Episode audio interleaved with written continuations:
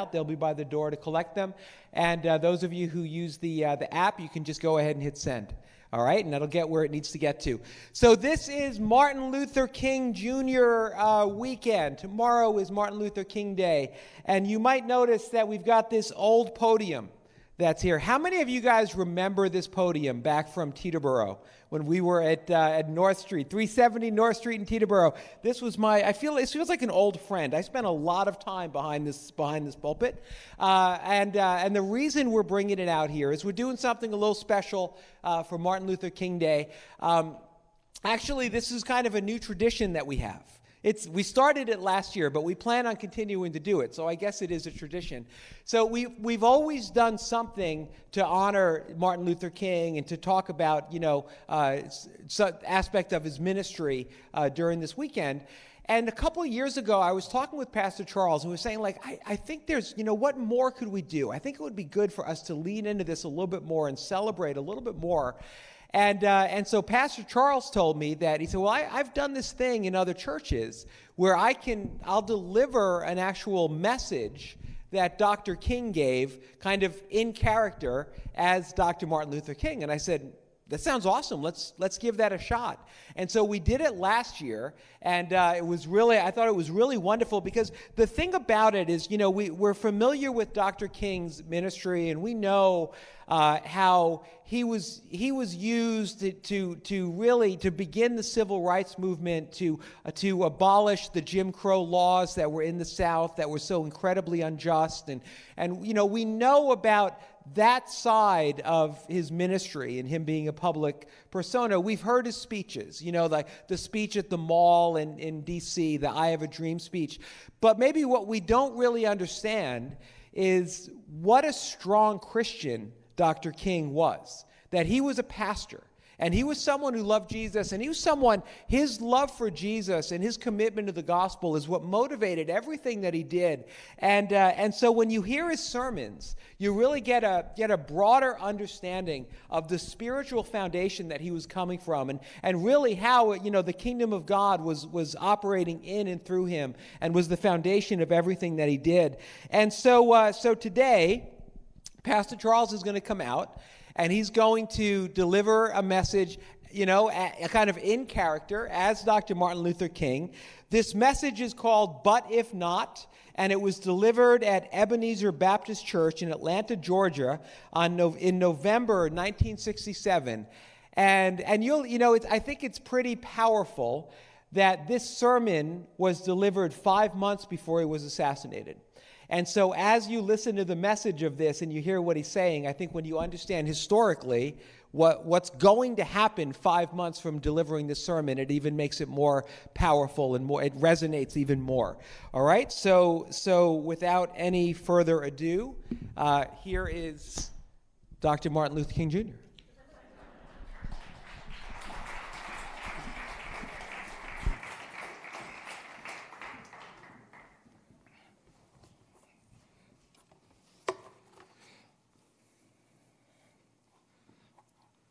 but if not. There was a day when many of the Israelites found themselves in bondage in Babylon. There was a king of Babylon by the name of Nebuchadnezzar. You read about him a good deal in the book of Daniel, and it stands as an epic that will remain stenciled in the mental sheets of unfolding generations. Nebuchadnezzar was a mighty king, and when he ruled, he ruled. And when he issued an order, he meant business. And Nebuchadnezzar issued such an order. He made a golden image, and his order was that everybody under the reign of his kingship had to bow before that golden image and worship it. Now, those of you who read the Bible are familiar with this story. One day, Nebuchadnezzar called in the judges and the governors and the sheriffs, and they had a dedicatory service for this golden image. And then he said to them, I'm instructing you to see that everybody bows before this golden image and worships it. But there were these three young men. One's name was Shadrach, one's name was Meshach, and the other's name was Abednego. And they answered, as I read here from Scripture. And they said to the king, O Nebuchadnezzar, we are not careful in how we answer thee, but if it be so, our God, whom we serve, is able to deliver us from the burning fiery furnace, and he will deliver us out of thine hand, O king. But if not, be it known unto thee, O king, that we will not serve thy gods, nor worship the golden image which thou hast set up. Now, I want you to notice first that these young men practice civil disobedience. Civil disobedience is a refusal to abide by any order of the government or the state or even the court that your conscience tells you is unjust. Civil disobedience is based on a commitment to conscience. In other words, one who practices civil disobedience is obedient to what he considers a higher law. And there comes a time when a moral man must say that they can't obey a law which his conscience tells him is unjust. And I tell you this morning, my friends, that history has moved on. And great moments have often come forth because there were those individuals in every age and every generation who were willing to say, I will be obedient to a higher law. You see, these three young men were saying, I must be disobedient to a king in order to be obedient to the king. And those people who so often criticize those of us who come to those moments when we must practice civil disobedience never remember that even right here in America, in order to get free from the oppression and the colonialism of the British Empire, our nation practiced civil disobedience for what represented civil disobedience more than the Boston Tea Party. And never forget that everything that Hitler did in Germany was legal. It was legal to do everything that Hitler did to the Jews. It was a law in Germany that Hitler issued himself that it was wrong and illegal to aid and comfort a Jew in Hitler's Germany. But I tell you that if I had lived in Hitler's Germany with my attitude, I would have openly disobeyed that law. I would have practiced civil disobedience. And so it is important to see that there are times when a man made law is out of harmony with the moral law of the universe. There are times when a human law is out of harmony with the eternal and divine laws. And when that happens, you have an obligation to break it. And I'm happy that in breaking it, I have some good company. I have Shadrach, Meshach, and Abednego. I have Jesus, and I have all the early Christians who refused to bow. Now, the second interesting point is that these men never doubted God and his power. As they did what they did, they made it clear that they knew that God had the power to spare them. They said to the king, now we know that the God that we worship is able to deliver us. And this grew out of their experience. They had known God, they had experienced God in nature, and they knew God as creator. They had seen God in history, and they had seen God, I'm sure, in their own personal lives. They never doubted God's power to deliver them. But let me move on. Let me get to the basic point of the message this morning. If we forget everything that I've said, I hope you won't forget this. And it came at the point after they said, Our God is able to deliver us from the burning fiery furnace, but if He doesn't deliver us, we still aren't going to bow. But if not, do you get that? These men were saying our faith is so deep and that we found something so dear and so precious that nothing can turn us away from it.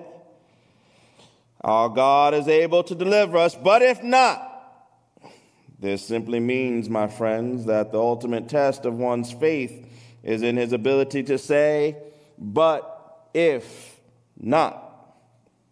You see, there's something that you may call an if faith, and then there's the though faith. And the permanent faith, the lasting faith, the powerful faith is the though faith. You see, the if faith says, if all goes well, if life is hopeful, prosperous, and happy, if I don't have to go to jail, if I don't have to face the agonies and burdens of life, if I'm never called bad names because of taking a stand for that which I feel I must take, if none of these things happen, then I'll have faith in God. Then I'll be all right. That's the if faith. You know, a lot of people have an if faith. Jacob found himself in this dilemma once himself, and his faith was contingent on an if.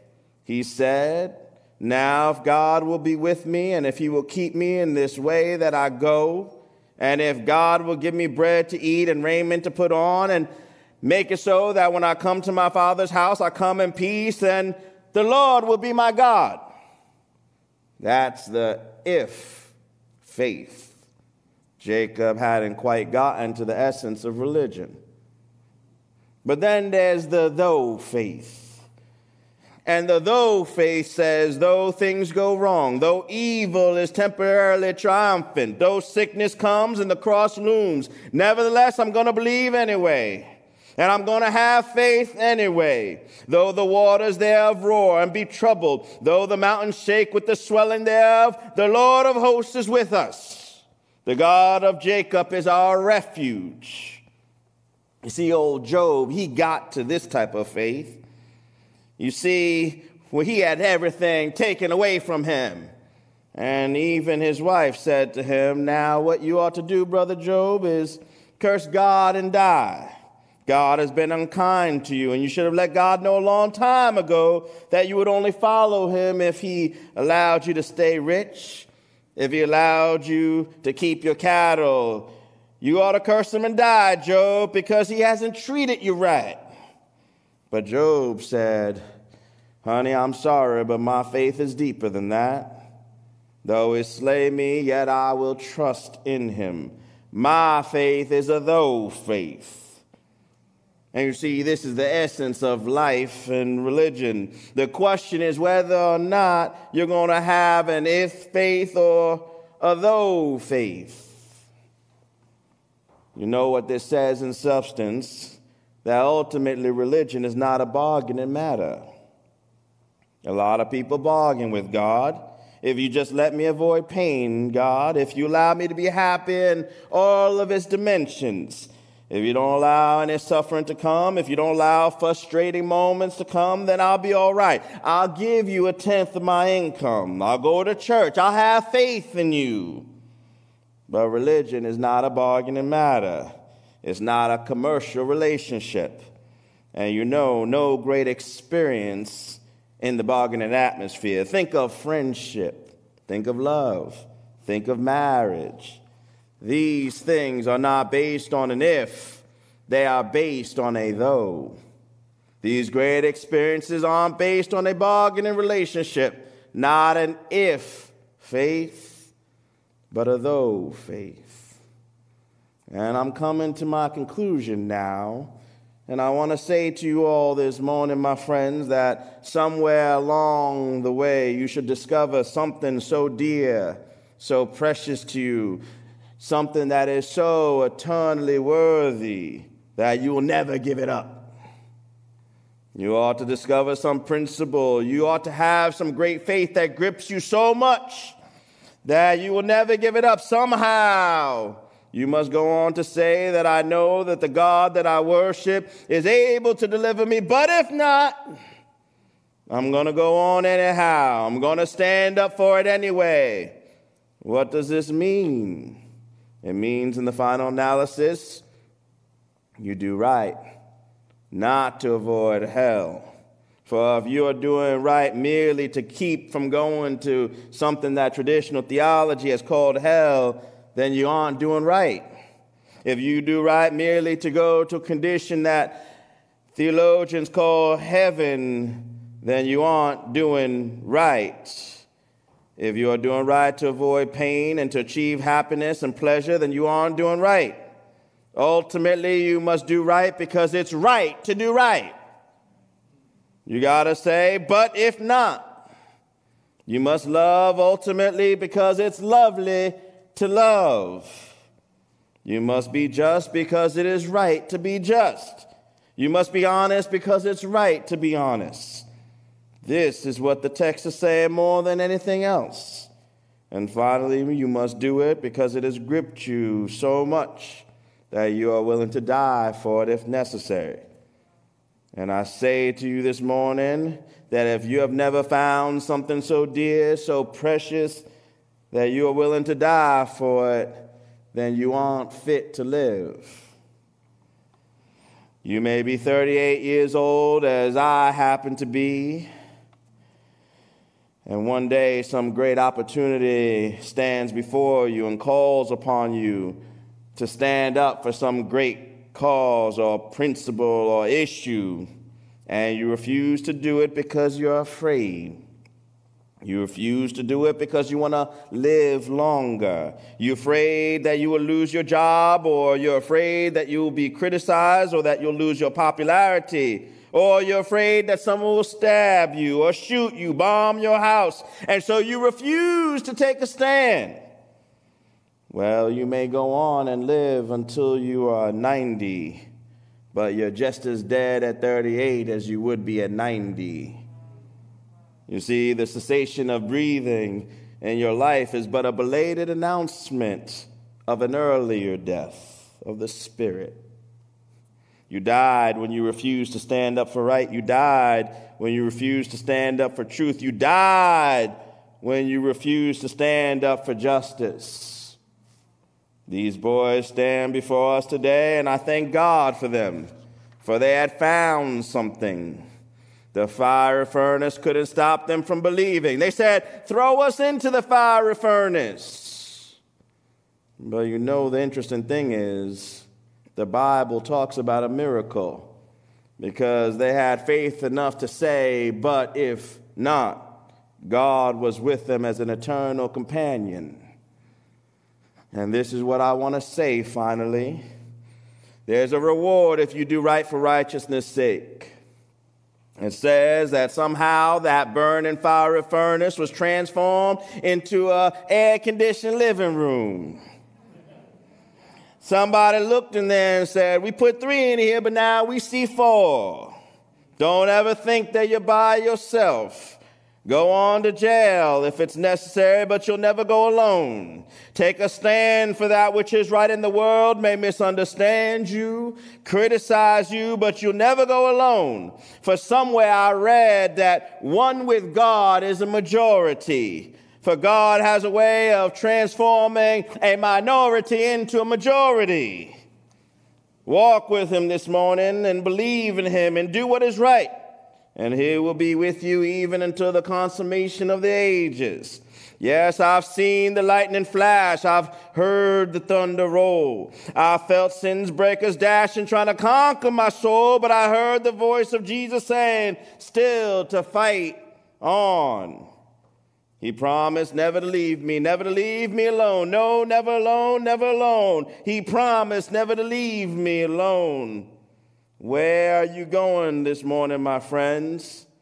Tell the world that you're going with truth, you're going with justice, you're going with goodness, and then you will have an eternal companionship. And the world will look at you and won't understand you. For your fiery furnace will be around you, but you'll go on anyhow. But if not,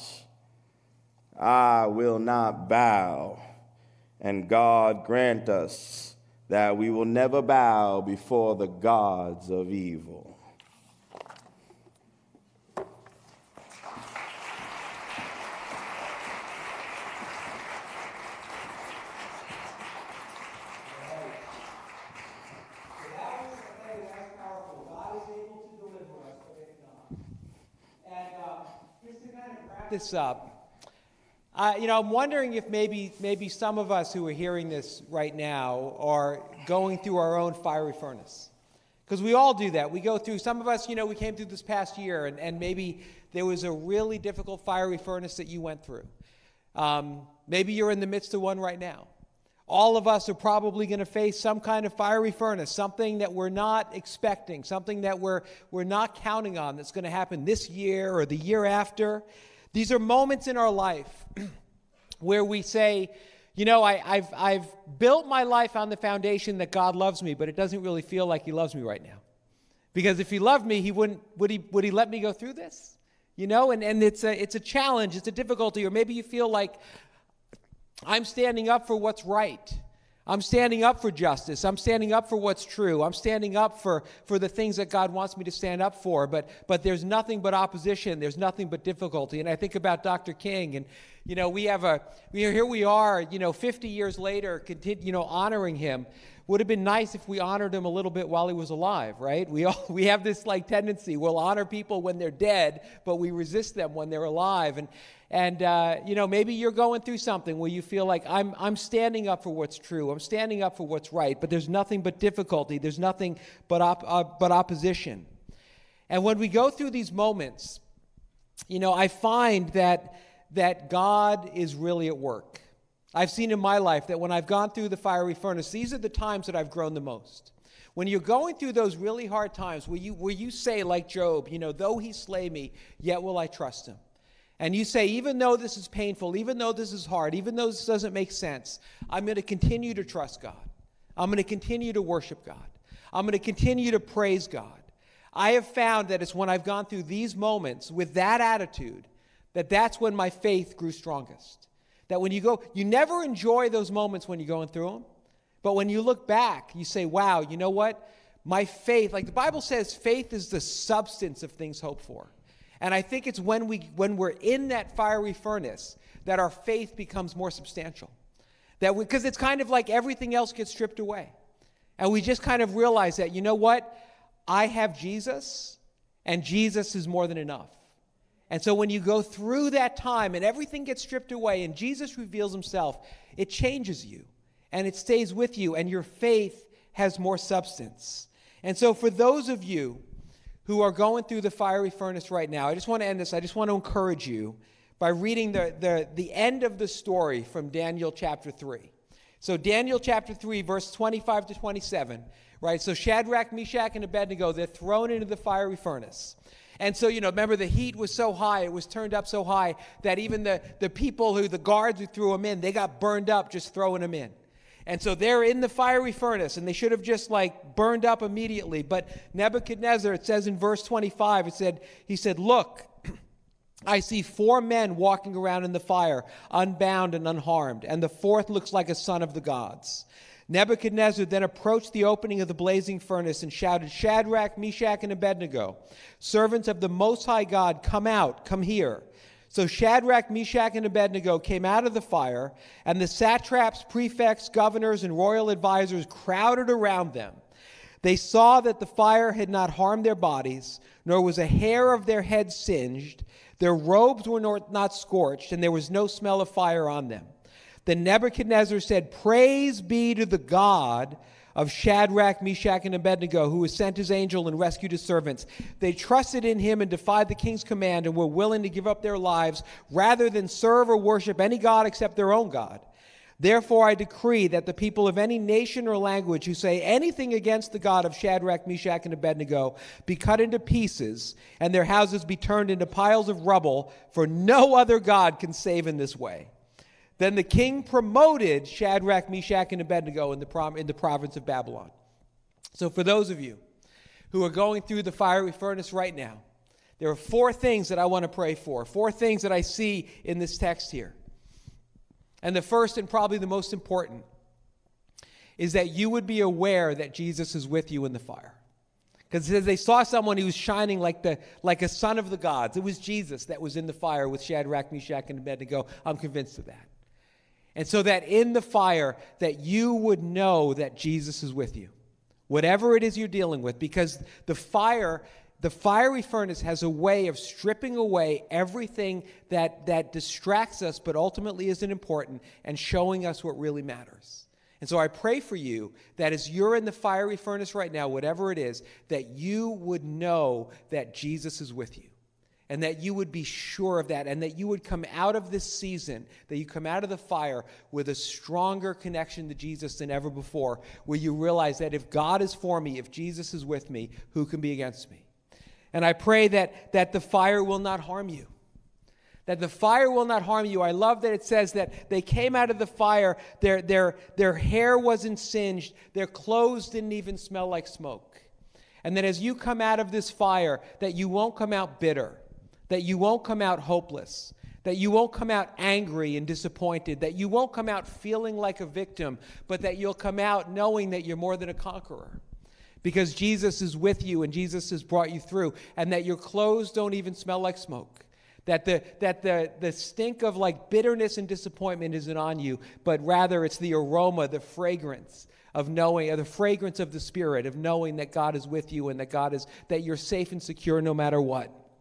And I pray that you will have opportunities to testify to those around you about how Jesus makes a way. I love, I love how, how uh, when they came out, you know, everybody, they, they crowded around and they were absolutely amazed by what had happened. And, and they just, they said, uh, they said, no other God can save in this way. No, I love that's what everyone said. This no other God can save in this way. And as you give testimony about your struggle and about your time in the fire, that those who hear your testimony would say, Wow, I don't know how you came through like that. No other God can save in this way. And then the last thing I want to pray for you, and we'll just let's all stand together.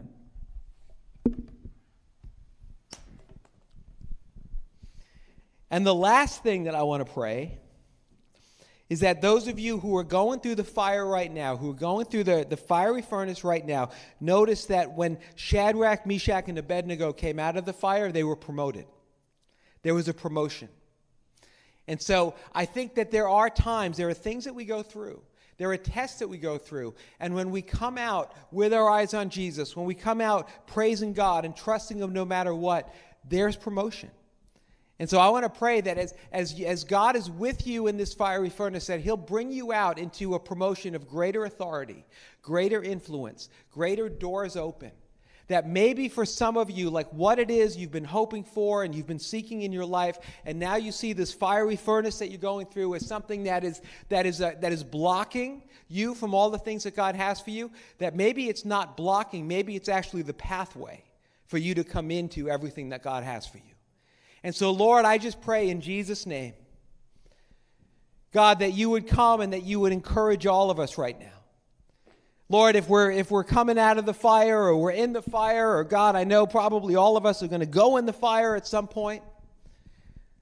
Lord, I pray, God, that we would know that you are with us. Lord, I pray specifically for those who are going through it, those who are brokenhearted, those who are disappointed, those who are hopeless. God, I pray, Jesus, that you right now would reveal yourself as one who shines like, like a son of the gods in the fiery furnace with them. Lord, may they know your presence. May they know your comfort. May they know the strength that only comes from you. And I pray, God, that they would come out of this season knowing greater than they've ever known before that you will never leave them, you will never forsake them, you're with them till the end of the age. And God, I pray that as we go through these fiery furnaces, God, I pray that you would preserve us. I pray that you would keep us. And God, I pray that you would give us the faith to testify of your goodness. Lord, that we would be able to, to talk about your, your provision and your faithfulness and your goodness. And Lord, just, just how you sustain us and how your, your joy is our strength how we can praise you in the midst of anything, Lord, in such a way that you would receive honor and glory and that people would say, No God can save like this God can save. And God, I just pray in Jesus' name. Lord, as we're getting ready, Lord, to come into everything that you have for us for 2022, Lord, I pray that you would give us faith to trust you, in the, especially in the midst of our dis- disappointments and our difficulties. And Lord, I pray, God, that things that, that Satan meant to destroy and discourage, God, that you would turn these things around and you would use them to propel, propel us forward. Lord, that it would lead to advancement. And so, God, I pray that as we go through these fiery furnaces and as we trust you, Lord, that there would be greater anointing, that there would be greater provision, that there would be greater influence. Lord, that our lives would result in that there'd be greater fruitfulness and greater glory to you. Lord, that there would be advancement and promotion for your glory because we trust in you. So come, Holy Spirit. God, I pray that you would come and minister to each and every one of us right now. God, we thank you for Dr. King's life. We thank you for his legacy. And God, I just pray that, that in the same way, Lord, as, as Lord, as we as David was faithful to you in his generation, as Dr. King was faithful to you in his generation, God, I pray that you'd help us to rise up, Lord, in every way as we proclaim your gospel and as we seek your justice, Lord, as we seek your kingdom coming, that we, Lord, as we go into this new year, that we would be faithful to you in our generation. Lord, we love you and we trust you and we worship you. In Jesus' mighty name, amen. Amen. God bless you guys. Have a wonderful week, and uh, we'll see you next week.